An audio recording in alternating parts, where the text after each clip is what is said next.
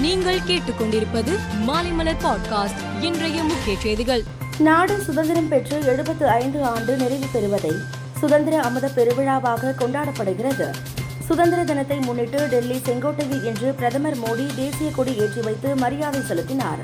பின்னர் உரையாற்றிய அவர் சுதந்திர போராட்டம் மற்றும் சுதந்திர போராட்ட தியாகிகளை நினைவு கூர்ந்தார். உற்பத்தி துறையில் இந்தியா வரலாறு படைத்து வருவதாக கூறிய அவர் கல்வி விவசாயம் உள்ளிட்ட பல துறைகளில் டிஜிட்டல் மூலம் புரட்சி ஏற்படும் என்று தெரிவித்தார். சுதந்திர தினத்தை முன்னிட்டு தமிழக கவர்னர் ஆர் என் ரவி வாழ்த்து தெரிவித்துள்ளார்.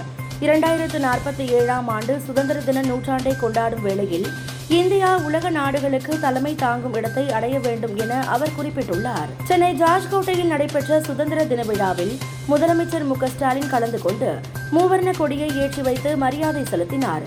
மேலும் தகைசால் தமிழர் விருது டாக்டர் ஏபிஜே அப்துல் கலாம் பெயரிலான விருது துணிவு மற்றும் சாகச செயலுக்கான கல்பனா சாவ்லா விருது முதலமைச்சரின் நல்லாளுமை விருது உள்ளிட்ட பல்வேறு பிரிவுகளில் விருதுகளை முதலமைச்சர் வழங்கினார். சமூக பணியாளர்கள் விருது சிறந்த மாநகராட்சி நகராட்சி பேரூராட்சிகளுக்கான விருதும் வழங்கப்பட்டது. தமிழக முதல்வர் மு ஸ்டாலின் தனது சுதந்திர தின உரையின் போது முக்கிய அறிவிப்புகளை வெளியிட்டார்.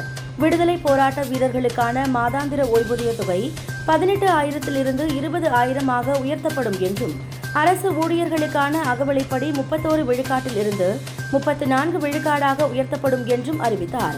ஒன்று ஏழு இரண்டாயிரத்தி இருபத்தி இரண்டு முதல் அகவிலைப்படி உயர்த்தி வழங்கப்படும் என்று முதல்வர் தெரிவித்தார். திருவாரூர் மாவட்டம் ஆலத்தூரில் பழமை வாய்ந்த வேணுகோபால சுவாமி கோவிலில் இருந்து கடத்தப்பட்ட மூன்று சுவாமி சிலைகள் நீண்ட தேடுதலுக்கு பிறகு அமெரிக்காவின் லாஸ் ஏஞ்சல்ஸ் நகரில் உள்ள கவுண்டி ஆர்ட் என்ற அருங்காட்சியகத்தில் இருப்பது தெரிய வந்தது. அந்த சிலைகளை மீட்டு தமிழகம் கொண்டு வரும் நடவடிக்கையில் சிலை கடத்தல் தடுப்பு பிரிவு போலீசார் ஈடுபட்டு உள்ளனர்.